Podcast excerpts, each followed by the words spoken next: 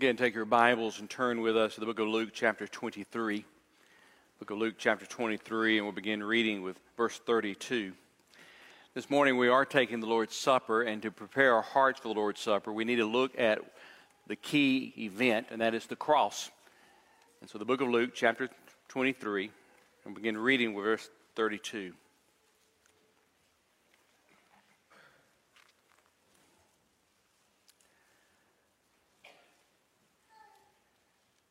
Beginning in verse 32, it says, Two others also who were criminals were being led away to be put to death with him. And when they came to the place called the skull, where they crucified him and the criminals, one on the right and the other on the left. But Jesus was saying, Father, forgive them, for they do not know what they are doing. And they cast lots, dividing up his garments among themselves. And the people stood by looking on. And even the rulers were sneering at him, saying, He saved others, let him save himself, if this is the Christ of God, the chosen one. The soldiers also mocked him, coming up to him, offering him sour wine, and saying, If you're the king of the Jews, save yourself. Now there was an inscription above him This is the king of the Jews. And one of the criminals who were hanged there with him was hurling abuse at him, saying, Are you not the Christ? Save yourself and us. But the other answered and rebuking him, say, said, Do you not even fear God, since you are under the same sentence and condemnation? For we indeed are suffering justly, for we are receiving what we deserve for our deeds. But this man has done nothing wrong. And he was saying, Jesus, remember me when you come into your kingdom. And he said to him, Truly I say to you, today you shall be with me in paradise. It was now about the sixth hour, and darkness fell over the whole land until the ninth hour, because the sun was obscured and the veil of the temple was torn in two. And Jesus, crying out with a loud voice, said, Father, into your hands I commit my spirit. And having said this, he breathed his last. Now, when the centurion saw what had happened, he began praising God, saying, Certainly this man was innocent. And all the crowds who came together for the spectacle, when they observed what had happened, began to return, beating their breast. And all his acquaintances and the women who accompanied him from Galilee were standing at a distance, seeing these things. Pray with me. Father, we pray you take these words and help us to understand the Lord's Supper. In Jesus' name we pray. Amen. In 1873, the English artist William Holman Hunt painted this fascinating painting entitled The Shadow of Death. The original painting is in Manchester, England. In the picture, we find Jesus, a young man working in a carpenter shop. He is tired and he takes a break, and so he stands up and he is stretching his arms because he's tired. And the shadow behind him is Jesus on the cross. In the painting, also, you see Mary to, to, the left. She's kneeling, looking at apparently the gifts of the Magi, and then she's looking at the shadow, realizing that Jesus is going to go to the cross. The painting is filled with symbolism. There's a star shaped aperture of the window, looking, reminding us of the star that sent the wise men to Jesus. At the feet of Jesus, you see the wood shavings and the carpenter tools reminding us that he was going to go to a cross and the nails and the hammer. In the right hand corner, there's this bright red headdress reminding us of the crown of thorns he was going to wear. It's really an amazing painting, amazing picture. And the artist said he did it because Jesus lived under the shadow of the cross his entire life. His whole life was under the shadow of the cross. And before he went to the cross, he had the Passover meal with the disciples. And Jesus turned that meal into what we call the Lord's Supper, what we call communion. And that meal was under the shadow of the cross. Now, for the Jews, the Passover meal was a very special meal. It was a very special time. It was a time to remember things, it was a teaching moment. So, for example, they remember that God is the only true God. This was a time they remember it was God who's so powerful and mighty. He was the one who brought them out of slavery in Egypt. They've been slaves for 400 years. They prayed to God, and God was the one who rescued them. The Egyptian gods were nothing compared to their God. It's also a time to remember that God is one who hears prayers. I mean, they've been praying for 400 years, Lord, rescue us. And God heard their prayers. At the right time, at the right moment, He rescued them. And during this time, the Passover meal, they teach their family that God hears our prayers. It's also a time they would remember that, that God is the one who delivers His people. During the Passover meal, they have this moment to teach and remember that God was one who will deliver His people. He delivered them from the Egyptians. Each one of those plagues that in the Old Testament was an attack on the Egyptian God. God was the one who did it. And they remember how God delivered them through the desert during day by cloud and by night by fire. And they would remember this as they took the Passover meal. Well, this morning, as we take the Lord's Supper, we remember. We remember that God is, the, is only the true God, the only true God. His name is Jesus. He's the Son of God. He came here, He lived this perfect life, He died on a cross for us, and the third day arose. Jesus said, I am the way, the, the truth, and the life. No one comes to the Father but through me. So this meal reminds us He's the true God. This meal reminds us that He is the one who hears our prayers. You see, because in sin, we're all slaves to sin. All of us are sinners, and we cry out to God God, help us, rescue us, save us. And God heard our prayers, and He sent His Son Jesus to die for us. Also, we remember that God is the one who delivers His people. On that cross, Jesus delivered us. He's the only way to be delivered. We have a issue, we have a sin problem, and Jesus delivered us. You see, the greatest event in history was not the birth of Christ, the greatest event was the crucifixion and the resurrection. You take away the cross, you take away the resurrection, we don't have salvation. We don't have deliverance. So this morning, as we partake of the Lord's Supper, remember we live under the shadow of the cross, even today. And how you view Jesus really determines how you understand what we're about to do this morning. So, very briefly, let me give you three ways to remember or think about Jesus. First of all, He is the Lamb. He is the Lamb. In the Gospel of John, it was John the Baptist who saw Jesus and said, Look, the Lamb of God who takes away the sins of the world.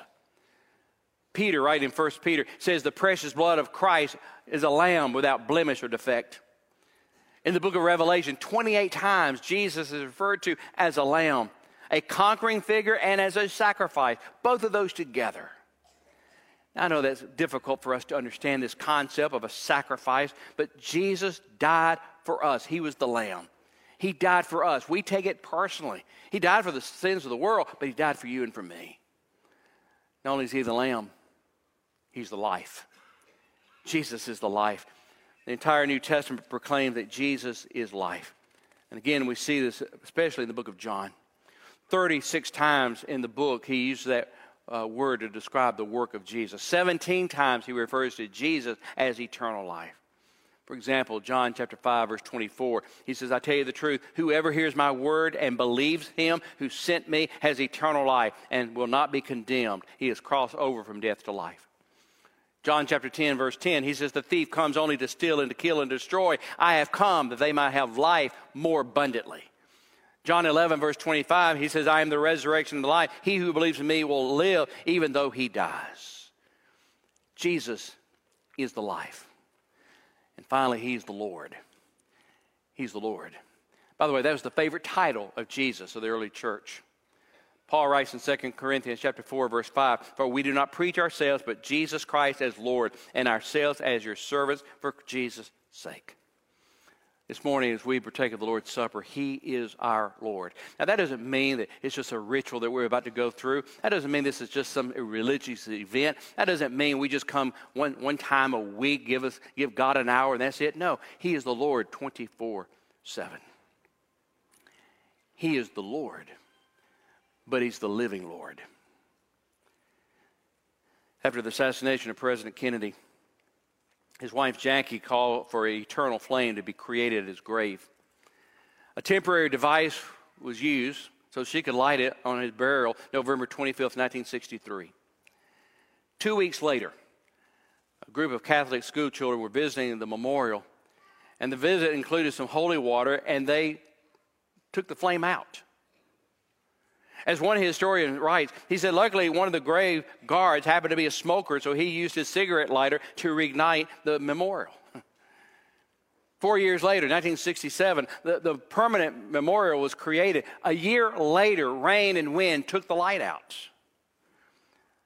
By 2013, finally, it went through an upgrade, and now, if you go there, you'll see that the memorial has a constantly uh, flashing electric spark that will reignite if it goes out.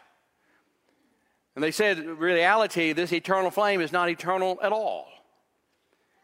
But today, we're celebrating the only thing that's eternal the eternal flame that never fades, that never flickers, that never goes out. His name is Jesus, and He's eternal and he died for us so that we could spend eternity with him because he's the living Lord. Pray with me. Our Father, prepare our hearts for what we're about to do. In Jesus' name, amen. In the book of 1 Corinthians, Paul writes the first description we have of the Lord's Supper. Listen to what he writes in 1 Corinthians chapter 11 verse 23. For I received from the Lord that which I also delivered to you that the Lord Jesus in the night in which he was betrayed took bread. And when he had given thanks he broke it and said, "This is my body which is for you. Do this in remembrance of me." In the same way, he took the cup also after supper, saying, This cup is the new covenant in my blood. Do this as often as you drink it in remembrance of me. For as often as you eat this bread and drink the cup, you proclaim the Lord's death until he comes. Therefore, whoever eats the bread or drinks the cup of the Lord in an unworthy manner shall be guilty of the body and the blood of the Lord. But a man must examine himself, and in so doing, he is to eat the bread and the drink of the cup. For he who eats and drinks, eats and drinks judgment to himself if he does not judge the body rightly. And for this reason, many among you are weak and sick, and a number sleep. For if we judge ourselves rightly, we will not be judged. But it, when we are judged, we are disciplined by the Lord so that we will not be condemned along with the world. So then, my brethren, when you come together to eat, wait for one another. There's two requirements for the Lord's Supper. First requirement needs to be that you have given your life to Christ in a personal manner. This is for believers. There needs to be that time in your life when you personally ask Jesus into your life. The second requirement, according to the Apostle Paul, is that we do not do this in an unworthy manner. This is what he means. We are not to take the Lord's Supper if there's an unconfessed sin in our lives that we know about and we won't confess it. If God has laid something on your life that you know is sin and you won't repent and you refuse, the Bible says don't take the Lord's Supper. There's a strong, strong warning about doing this in an unworthy manner. So this is only for believers and only those who recognize in their life there's no unconfessed sin. This time I ask you to bow your heads privately and pray if there's a sin in your life that God has laid on your heart, maybe in the last few days or maybe years ago that you've never confessed. Will you confess it privately to Him this morning?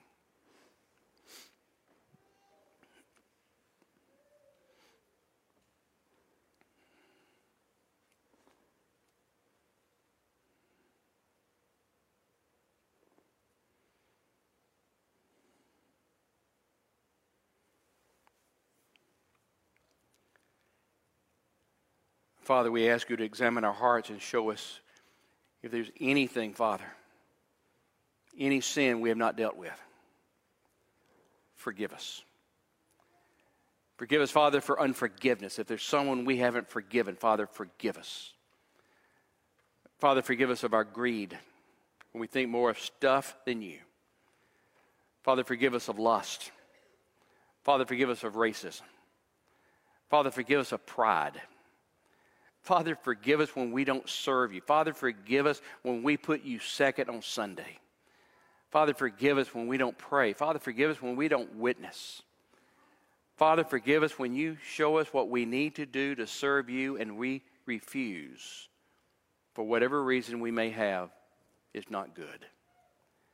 Thank you, Father, for forgiving us of our sins. Let us take the Lord's Supper this morning in a worthy manner. In Jesus' name, amen.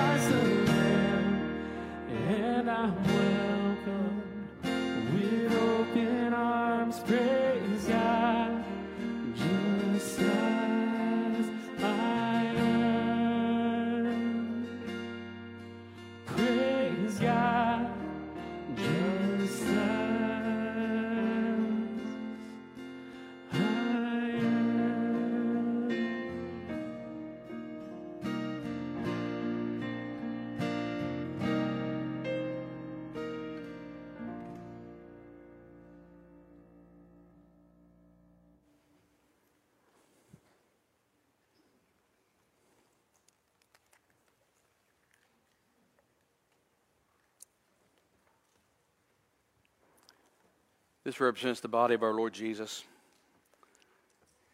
It represents his ministry here. It reminds us why he came, so that we could have forgiveness.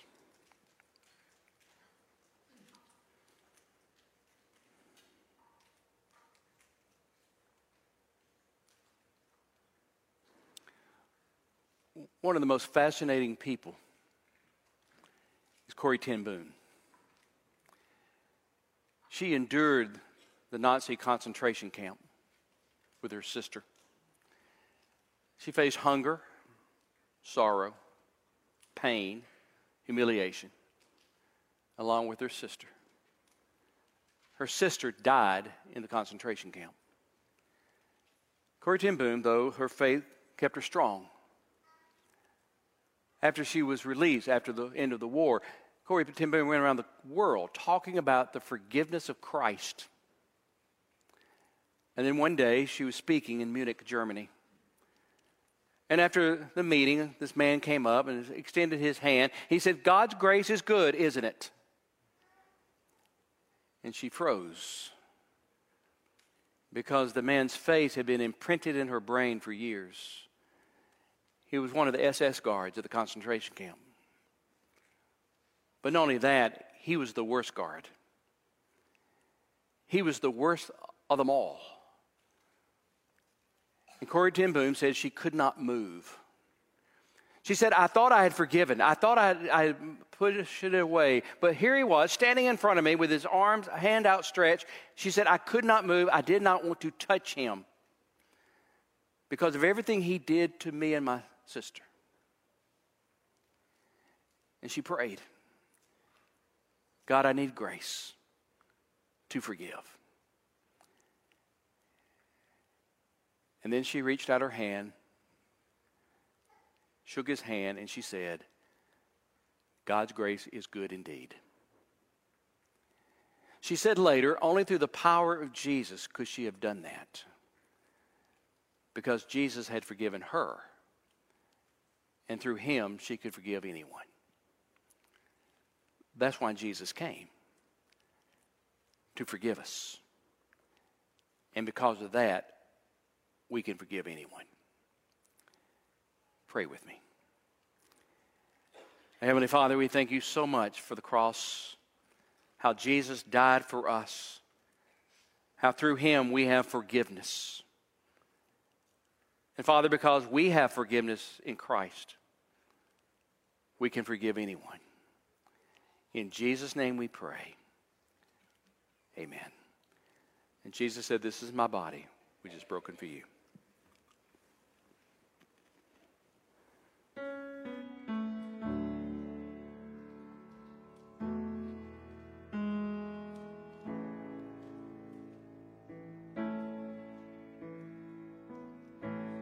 God, I give you what I can today. Scattered ashes that I hid away, I lay it all at your feet. From the corners of my deepest shame, the empty places where I've worn your name, show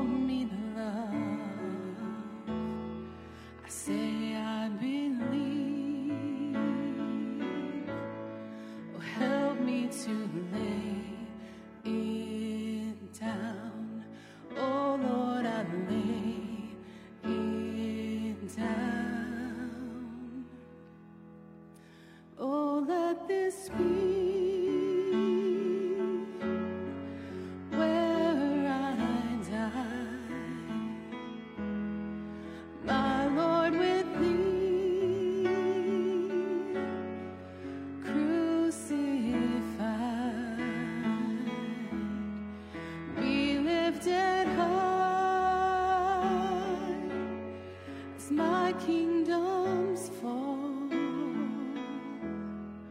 once and for all, once and for all. There is victory in my Savior's loss, in the crimson flowing from the cross. Pour over me,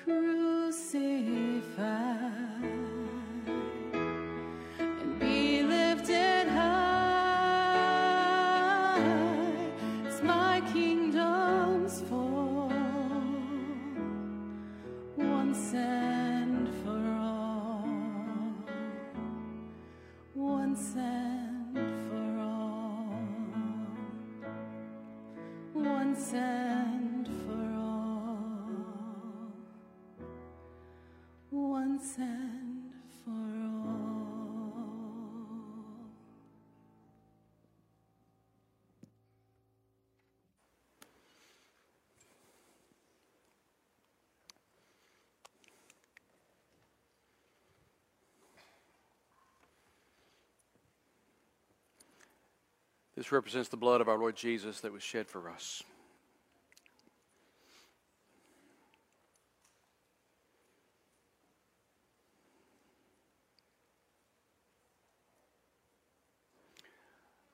On December 5th, 2012, Dr. Philip Joseph went home from the medical clinic and he was taken captive, taken to captivity by the Taliban in Afghanistan.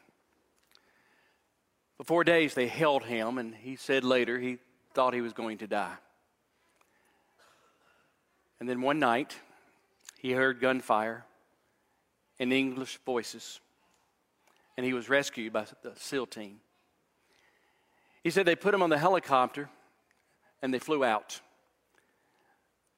Lying on the gurney next to him was Nicholas Checque, member of the Team Six. Nicholas was the first person to enter the room. He was also the person who died in a hell of gunfire. Dr. Joseph said, as he looked at Nicky, as he looked at Checque, he realized he gave his life for me. And Dr. Joseph said, at that moment, I felt like I had been reborn. Jesus did die for us. He died on a cross 2,000 years ago so that we can be reborn, reborn spiritually. Jesus died on that cross, shedding his blood, so that all of us will have that opportunity to be reborn. And this reminds us of what Jesus did. Pray with me. Our Father in heaven, we thank you that Jesus died for us. We did not earn it, nor did we deserve it. But Father, we accept it by grace. In Jesus' name we pray. Amen. And Jesus said, This is my blood, which is shed for you.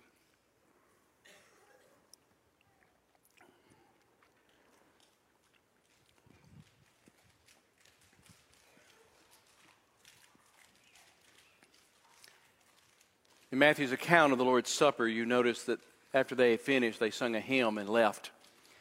Well, we want to sing one more song, and that is a song of invitation. Because it's very possible this morning, maybe you're here today, maybe you're watching online, you have never given your life to Christ, and today you understand how Jesus died on a cross for you. Will you give your life to Christ? If you're watching online and you would like to give your life to Christ, if you would text the word today at 270-398-5005 and a minister will give you a call today to talk to you about that important decision.